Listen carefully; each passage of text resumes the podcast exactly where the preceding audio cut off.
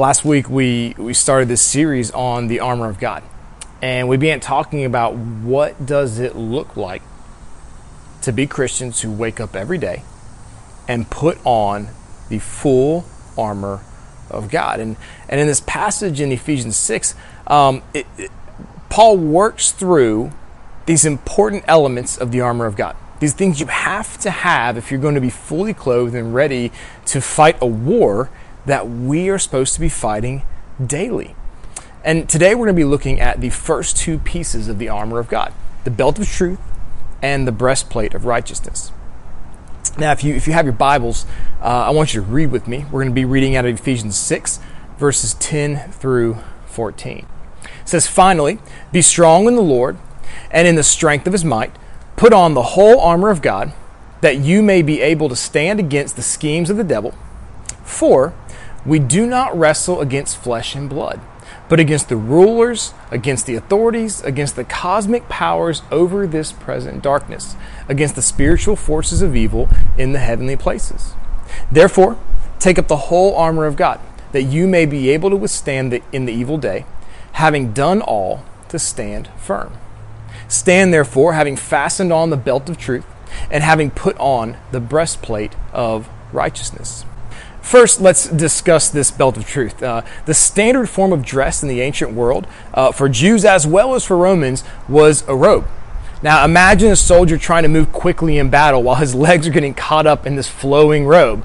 When it was time to go into battle, the soldiers would pull their robes above their knees. They would gather in the folds of the robe tightly around their waist with a heavy belt. So, what Paul is saying is that the first thing believers need to do is to be able to get ready to move into battle. That, that's what makes it possible to move. What makes it possible to move in battle, the spiritual battle that we're in, is truth. You see, if you're going to withstand the attacks of Satan, you, you must be armed with truth. When Jesus was tempted in the desert, uh, he used scripture.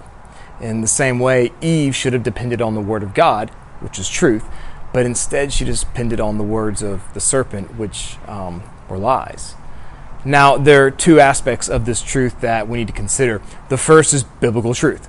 Do we know the Word of God in a manner which allows us to kind of bob and weave with Satan?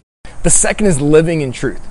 Are we living godly lives? You see, it's really hard to pull up our cloaks and hold them in place with the belt of truth, while at the same time we're, we're packing uh, dirt into our pockets. You see, if, if we're living sinful lives for which we refuse to repent, then ultimately we're just weighing ourselves down, making it impossible to properly go to war with Satan.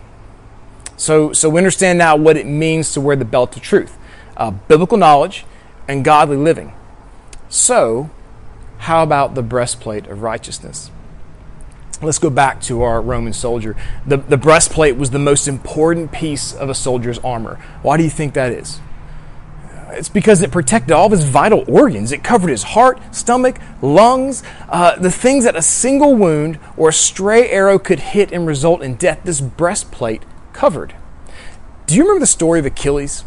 Uh, when he was a baby, uh, his entire body was dipped in the river Styx.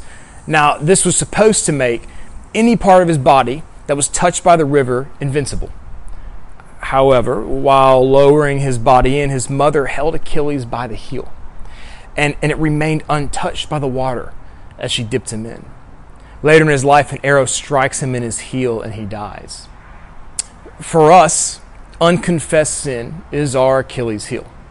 You see, when we live a life of sin and don't repent to God for that sin, we've removed the breastplate of righteousness and opened ourselves up to the arrows of the devil. In order to put on the full armor of God, the Christian must first put on the belt of truth, which is biblical knowledge and godly living, and second, strap on the breastplate of righteousness, which is a life in which we confess and repent for our sins. Today, I, I want you to read about the temptation of Jesus. This is going to be found in Matthew chapter 4, verses 1 through 11. After you do, I want you to ask yourself two questions. The first is what steps do you need to take in order to respond to temptation like Jesus did? And the second is how can you begin to take those steps?